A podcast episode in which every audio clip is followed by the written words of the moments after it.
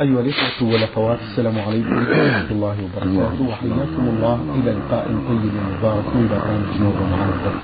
ضيف اللقاء هو سماحة الشيخ عبد العزيز بن عبد الله بن باز المفتي العام للمملكة العربية السعودية ورئيس هيئة كبار العلماء. مع مطلع هذا اللقاء نرحب بسماحة الشيخ عبد العزيز فأهلا ومرحبا سماحة الشيخ. حياكم الله وبارك فيك.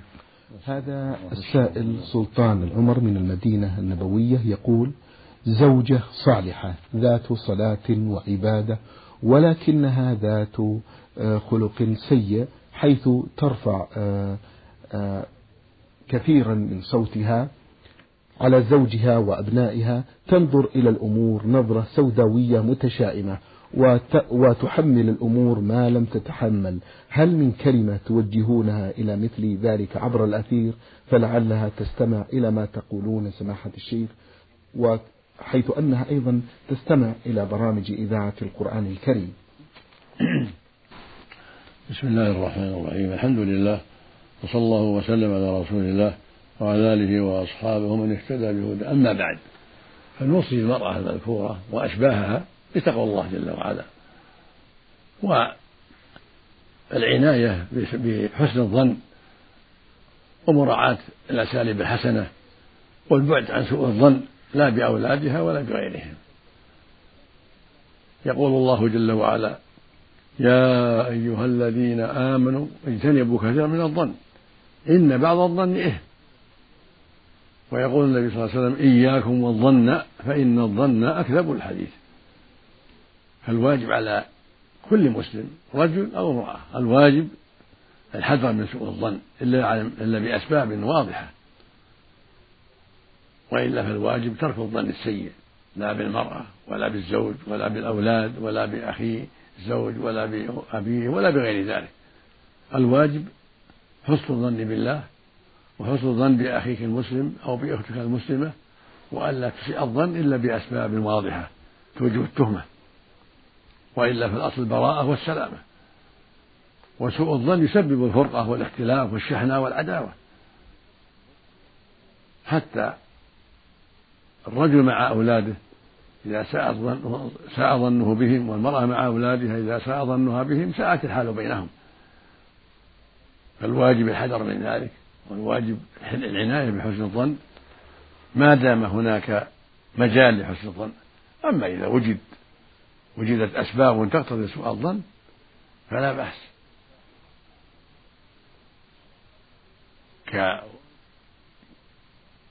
كاجتماع من يساء بهم الظن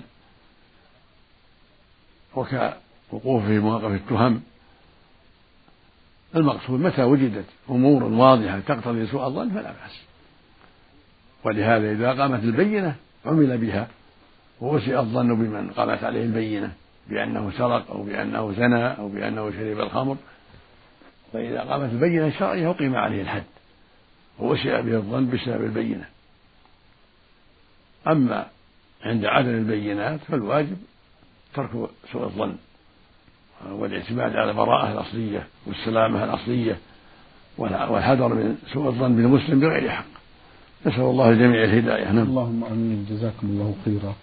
آه يقول السائل يهتم البعض من الآباء والأمهات بغذاء أبنائهم وبناتهم ويغفلون عن تربيتهم التربية الإيمانية السليمة. يقول السائل يهتم البعض من الآباء والأمهات بغذاء أبنائهم وبناتهم ويهتمون يهتم الآباء والأمهات بغذاء أبنائهم. غذاء؟ إيه. غذاء؟ لا بغذاء بغذاء. غذاء غذاء. نعم. بالغذاء نعم. يهتم الآباء والأمهات بغذاء أبنائهم وبناتهم. ويغفلون أو يغفلون عن تربيتهم. التربية الإيمانية السليمة القائمة على حب الله ورسوله. وقراءة القرآن والتأدب بآداب الإسلام. ما كلمتكم يا سماحة الشيخ؟ الواجب على كل مؤمن ومؤمنة العناية بالآداب الشرعية والغذاء الشرعي. أما الغذاء البدني هذا شأن البهائم. الواجب أن تكون العناية بتوجيه الأولاد إلى الخير وإرشادهم إلى أسباب النجاة وتعليمهم الأخلاق الفاضلة والصراط الحميدة وترغيبهم في قراءة القرآن الكريم والاستفادة من القرآن والتدبر وترغيبهم في صحبة الأخيار ومجالسة الأخيار هذا أهم شيء. إصلاح دينهم أهم شيء من إصلاح أبدانهم. فإذا يتعلق بصلاح الأبدان وتعليمهم ما ينفعهم في الدنيا والآخرة وتوجيههم إلى الخير وإرشادهم إلى أسباب النجاة هذا يتعلق بنجاتهم في الدنيا والآخرة. ويتعلق بصلاح القلوب وهذا أهم. فالواجب على الأقارب جميعا أن يهتموا بما فيه صلاح القلوب والاستقامة على شرع الله وأن يعلموا أولادهم وأيتامهم وقراباتهم ما ينفعهم في الدنيا والآخرة. وما يرضي الله عنهم ويشجعوهم على تعلم القرآن الكريم والعناية بالقرآن وحفظه والإكثار من تلاوته حضور مجالس الذكر وحلقات العلم ويوصوهم وعليهم أن يوصوهم أيضا بصحبة الأخيار والبعد عن صحبة الأشرار. كل هذه أمور تتعلق بصلاح القلوب وصلاح الدين وصلاح أمر الآخرة.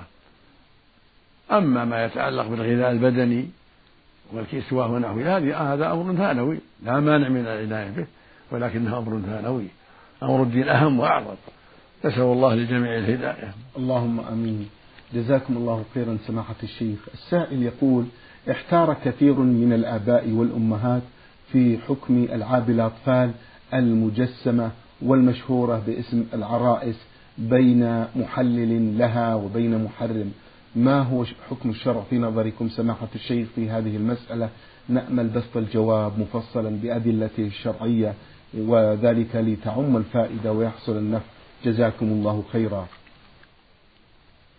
اللعب المصورة لا شك أنها داخلة في الأحاديث الصحيحة. الرسول لعن المصورين وقال عليه الصلاة والسلام أشد الناس عذابا يوم القيامة المصورون. فالواجب على المسلم تركها. أما وجود لعب ليس فيها تصوير لعب عادية من العهم من الصوف من الخرق يحصل بها تسهيل الأطفال وعدم إتعابهم لأهليهم هذا لا يسمى صورة مثل ما كان في عهد الصحابة يشغلون أولادهم بصور من العهن من الصوف أو من القطن أو نحو ذلك تجعل لها كأنها صورة إنسان في عود أو في عظم أو في كذا تخيط عليها كذا وتخيط عليها كذا كأنها صورة تلهي بها الطفل.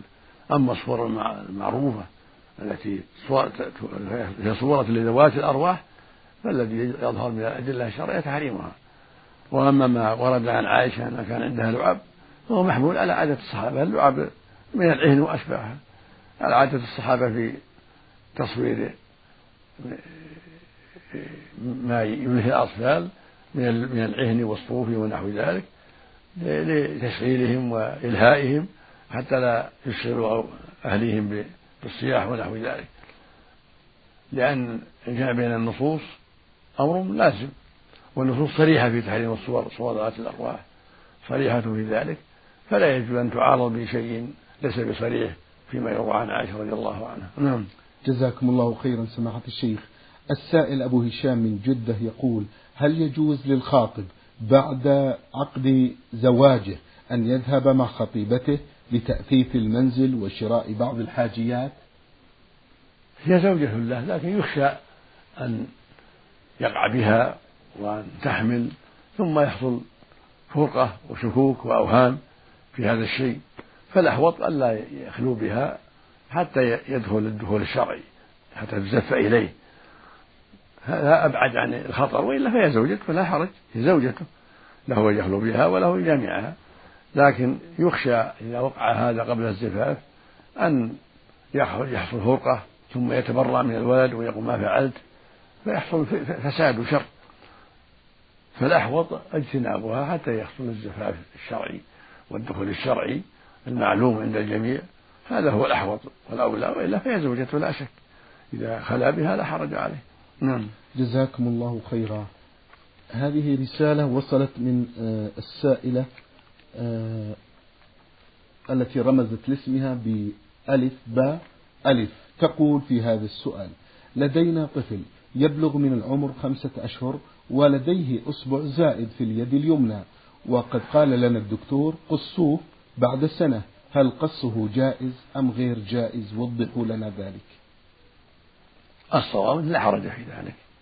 بواسطة الطبيب المختص.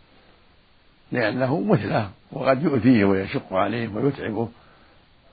فإذا أزاله فلا بأس. اسمع الزائدة في يده أو رجله لا حرج في ذلك.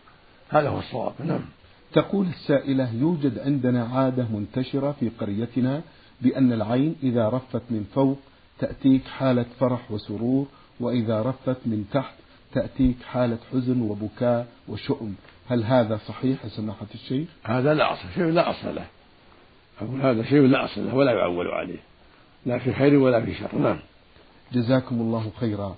السائل آه، أبو هيثم يقول في هذا السؤال أنا شاب ملتزم ولي إخوة في الله نجتمع جميعا ونناقش أمور آه، الشرع وأثناء مناقشتنا لموضوع معين أغضب كثيرا وأكون عصبي جدا لرأيي وأتعصب كثيرا لرأيي.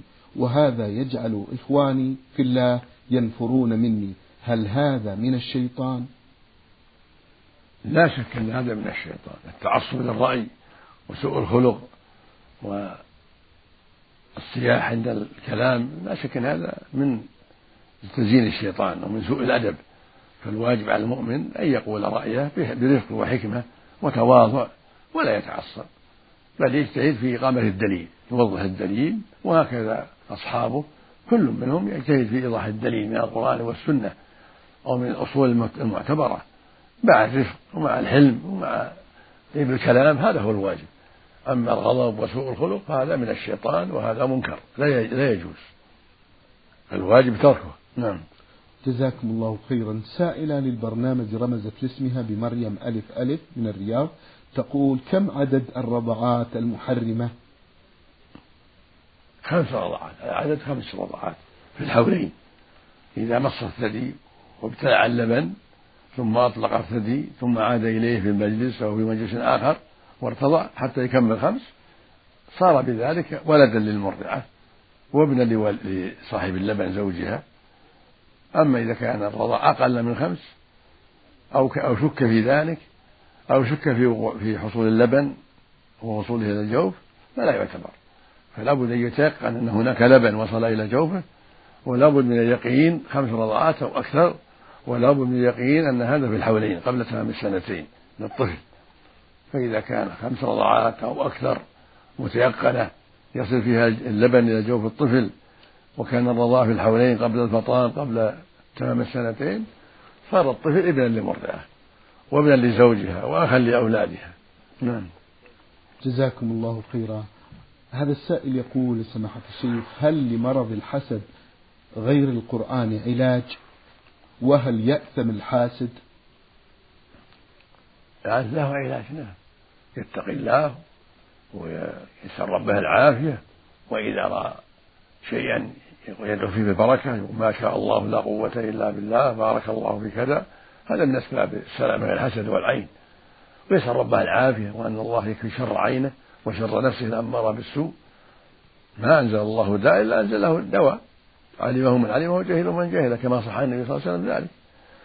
فالواجب في مثل هذا إذا حس الإنسان من نفسه بشيء من الحسد أو العين أن يتقي الله وأن يسأل الله العافية وأن يتعوذ بالله من الشيطان. وإذا رأى ما يعجبه بارك برك عليه. قال اللهم بارك فيه. ما شاء الله لا قوة إلا بالله. كما جاء ذلك عن النبي صلى الله عليه وسلم. وكما حكى الله عن صاحب الجنة. ولولا إذا دخل الجنة قلت ما شاء الله لا قوة إلا بالله. هذا من أسباب السلامة. لا شاء الله لا قوة إلا بالله. بارك الله فيه. اللهم بارك فيه. كل هذا من أسباب السلامة. نعم. جزاكم الله خيرا سماحة الشيخ. هذا السائل الذي رمز لاسمه بميم صاد شين يمني من جدة ومقيم في المملكة العربية السعودية يقول هل المذاهب الأربعة المعروفة تأخذ بالسنة النبوية؟ وهل, وهل جميع ما جاء فيها مطابق للسنة النبوية الشريفة؟ وجهونا في ضوء هذا السؤال سماحة الشيخ. الأئمة الأربعة من خيرة العلماء. رحمة الله عليهم. وهم أبو حنيفة النعمان بن ثابت ومالك بن أنس محمد بن إدريس الشافعي ومحمد وأحمد بن محمد بن حنبل. هؤلاء الأربعة هم الأئمة الأربعة. وهناك أئمة آخرون في زمانهم وقبلهم وبعدهم كالأوزاعي وسفيان الثوري وسفيان بن عيينة وعبد الله بن المبارك وغيرهم من أئمة الإسلام. يحيى بن سعيد القطان وعبد الرحمن بن مهدي وإسحاق بن راهوية وغيرهم. هم أئمة يتلمسون الحق ويتلمسون السنة يعتنون بذلك وفتاواهم مدارها على الكتاب والسنة. قال الله قال رسوله. ويتحرى الأصول التي دل على الكتاب والسنة وعلى ما ثبت عن الصحابة رضي الله عنهم من الفتاوى. فمدار فتاواهم على القرآن العظيم والسنة المطهرة والأصول المستنبطة من الكتاب والسنة وعلى فتاوى الصحابة رضي الله عنهم وأرضاهم وكل واحد يخطئ ويصيب. ليس ليس من أحد منهم معصوما كل واحد يخطئ ويصيب. كل واحد له أخطاء له أغلاط لم تطابق السنة. وهكذا غيرهم من الأئمة له أخطاء وله صواب. فالواجب عرض أقوالهم إذا اختلفوا على الكتاب والسنة. أما إذا أجمع العلماء فالإجماع حجة والإجماع لا يكون إلا عن نص فإذا اختلفوا فالواجب على طالب العلم وعلى الفقيه أن يعرض المسألة المختلف فيها على الأدلة الشرعية وأن يجتهد ويتحرى ما يقوم عليه الدليل فيأخذ به عليه يتحرى. ما يرجحه الدليل من القرآن العظيم والسنة المطهرة أو من فتاوى الصحابة حتى يطمئن إلى أرجح القولين أو أرجح الأقوال ثم يأخذ به. نعم. جزاكم الله خيرا سماحة الشيخ. يقول هذا السائل هل قص بعض من أجزاء اللحية جائز خاصة إذا كان المراد تجميل اللحية؟ إيش؟ يقول هل قص البعض من آه، من اللحية جائز خاصة إذا كان المراد تجميل اللحية؟ لا يجوز القص منها ولا النتف منها. مطلقا لقوله صلى الله عليه وسلم قصوا الشوارب وآهوا اللحى خالفوا المشركين. اللفظ الآخر قصوا الشوارب ووفروا اللحى خالفوا المشركين. اللفظ الثالث جزوا الشوارب وأرخوا اللحى وأرخوا اللحى خالفوا المجوس. الأحاديث الصحيحة كلها دالة على وجوب إعفائها وتوفيرها. والحذر من جزها وقصها.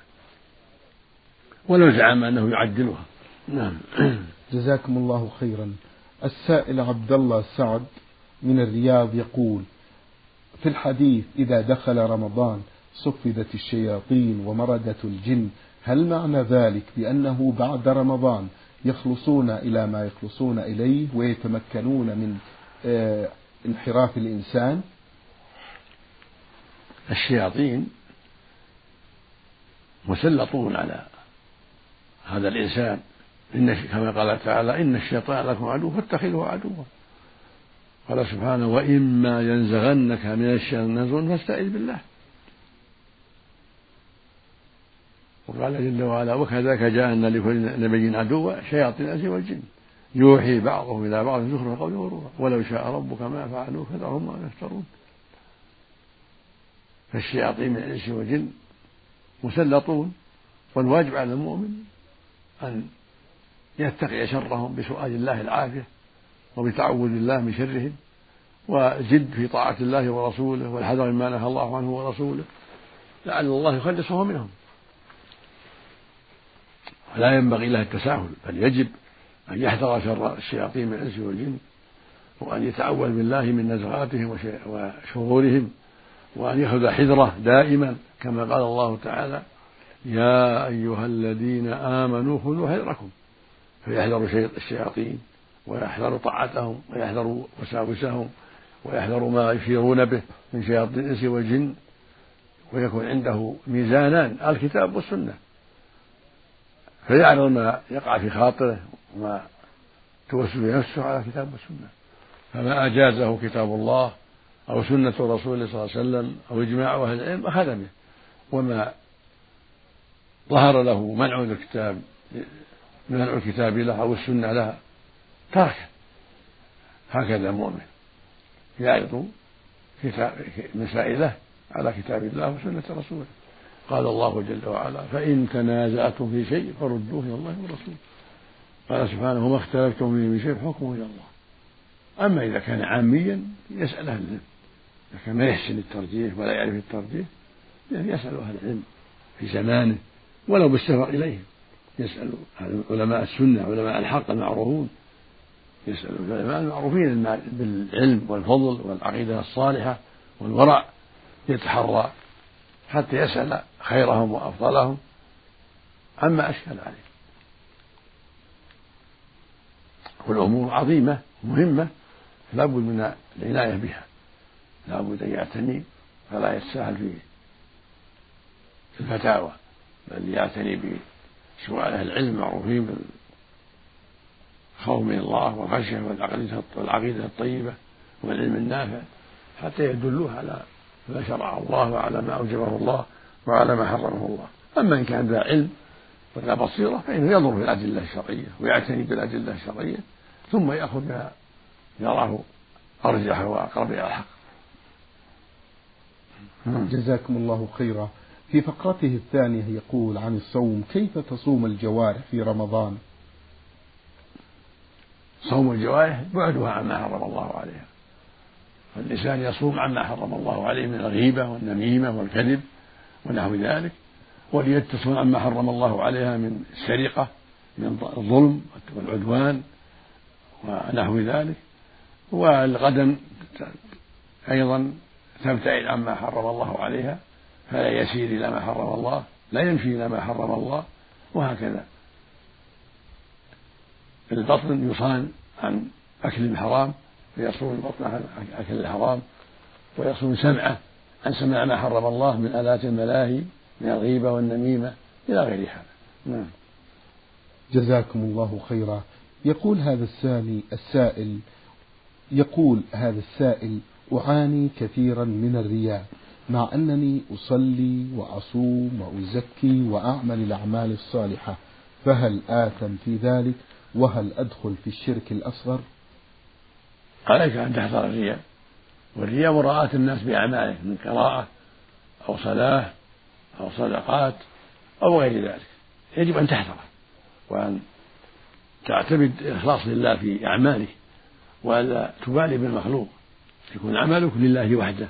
لا تقصد رياء أحد من الناس لا في قراءة ولا في أمر معروف ولا في نهي عن منكر ولا في صلاة ولا في غير ذلك. تقصد وجه الله تقصد بأعمالك وجه الله وقربة لديه سبحانه وتعالى. ولو كان عندك أمك أو أبوك أو قراباتك الآخرون فاجعل القصد وجه الله جل وعلا واعمل ابتغاء مرضاته. سواء كان العمل مع أمك أو مع أبيك أو مع غيرهم. الواجب أن تكون أعمالك كلها لله وحده. ويقصد بها وجهه الكريم. نعم. جزاكم الله خيرا. آه هذا السؤال أيضا يقترب من السؤال السابق ويقول فيه السائل الذي لم يذكر الاسم في هذه الرسالة سماحة الشيخ السلام عليكم ورحمة الله وبركاته. وسؤالي إذا توفي الشخص وهذا الشخص محافظ على أداء الصلوات وعلى الصيام وعلى صيام التطوع في بعض الأحيان يومي الاثنين والخميس مع صيام ستة أيام من شوال وحج إلى بيت الله الحرام. ولم يشرك بالله وموحد لله مع قراءة القرآن في بعض الأحيان. يقول لكن هذا الإنسان لا يضمن نفسه من النميمة ومن الصغائر. السؤال يبقى هل هذا الشخص إذا مات هل يعذب على هذه الذنوب؟ وجهونا في ضوء هذا السؤال.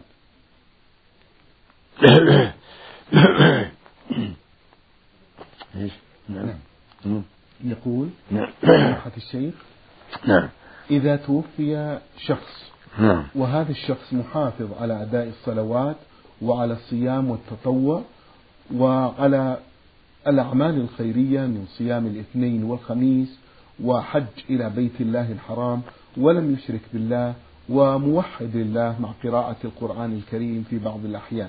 ولكن هذا الإنسان لا يضمن نفسه من صغائر آه، يقول ولكن هذا الإنسان لا يضمن نفسه من النميمة ومن الصغائر.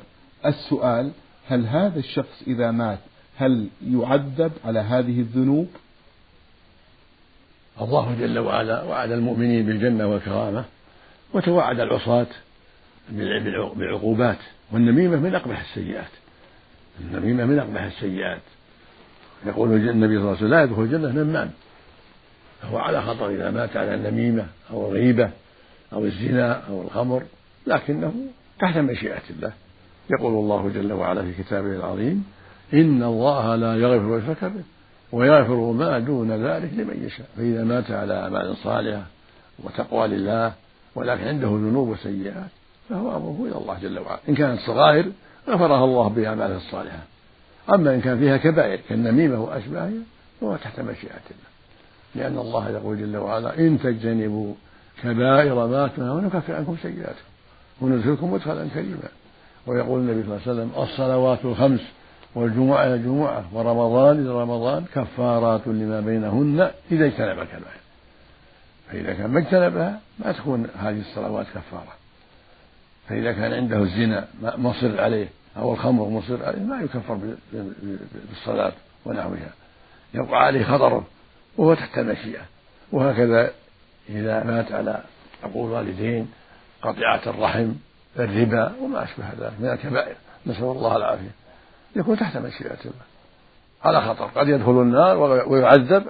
على قدر المعاصي التي مات عليها من الكبائر وقد يعفو الله عنه بأسباب كثيرة من أعمال صالحة من شفاعة بعض الشفعاء من المؤمنين إلى غير ذلك. نعم. جزاكم الله خيرا سماحة الشيخ. آه، السؤال الأخير في رسالة هذا السائل الذي لم يذكر الاسم في هذه الرسالة يقول إذا كان الإنسان على خصام مع إنسان آخر وهذا الخصام قد يستمر فترة طويلة. هل في ذلك إثم عليه؟ مع العلم بأن بعض الأشخاص تركهم أفضل من التحدث إليهم. وجهونا أعيد أعيد أعيد يقول إذا كان الإنسان مع خصام مع إنسان آخر وهذا الخصام قد يستمر فترة طويلة هل في ذلك إثم عليه؟ مع العلم بأن بعض الأشخاص تركهم أفضل من التحدث معهم. وجهونا في ذلك. الخصام في التفصيل إن كان خصام بحق خاصة بينهم في دعاوى يعتقد أنه مصيب فلا حرج عليه. إذا خاصمه يقول إنه مطل لي حقي عليه دين ومطله وهو ملي. خاصم في أنه باع عليه سلعة ولا أعطاه إياها. خاصم بأنه ضربه بأنه سبه. خاصم بأنه أخذ ماله إلى غير ذلك. يعني إذا خاصم بحق فعليه أن يعدل وعليه أن يتقي الله ويخاصم بحق من غير ظلم يخاصم يطلب الحق من دون ظلم الله يطلب حقه لدى المحكمة أو لدى الإخوان الطيبين يصلحون بينهم ولا حرج عليه. ذلك أما إذا خاصم بغير حق يعلم أنه مبطل فهذا منكر وعليه خطر في ذلك لأنه مؤذن لأخيه بغير حق. فالواجب على المسلم ألا يخاصم إلا بحق ويقول النبي صلى الله عليه وسلم أبغض الرجال إلى الله الألد والخصم. فالخاصم الخصومة بغير حق إيذاء وظلم أما إذا كان يخاصم بحق يعلم أنه محق وأن هذا الرجل أخذ ماله أو بطله حقه ملي أو قتل ولده أو قتل أخاه أو لغير غير هذا من الحقوق فلا بأس. يطالب بحقه ويقول النبي صلى الله عليه وسلم لو يعطى الناس بدعواهم لادعى ناس دماء رجال وأموالهم. ولكن يبين على المدعي واليمين على من نعم. شكر الله لكم يا سماحة الشيخ وبارك الله فيكم وفي علمكم ونفع بكم المسلمين. أيها الإخوة والأخوات أجاب عن أسئلتكم سماحة الشيخ عبد العزيز بن عبد الله بن باز المفتي العام للمملكة العربية السعودية ورئيس هيئة كبار العلماء. في الختام تقبلوا تحيات الزملاء. معي في الإذاعة الخارجية الزميل فهد العثمان من هندسة الصوت الزميل سعد عبد العزيز خميس. إلى الملتقى إن شاء الله. والسلام عليكم ورحمة الله وبركاته.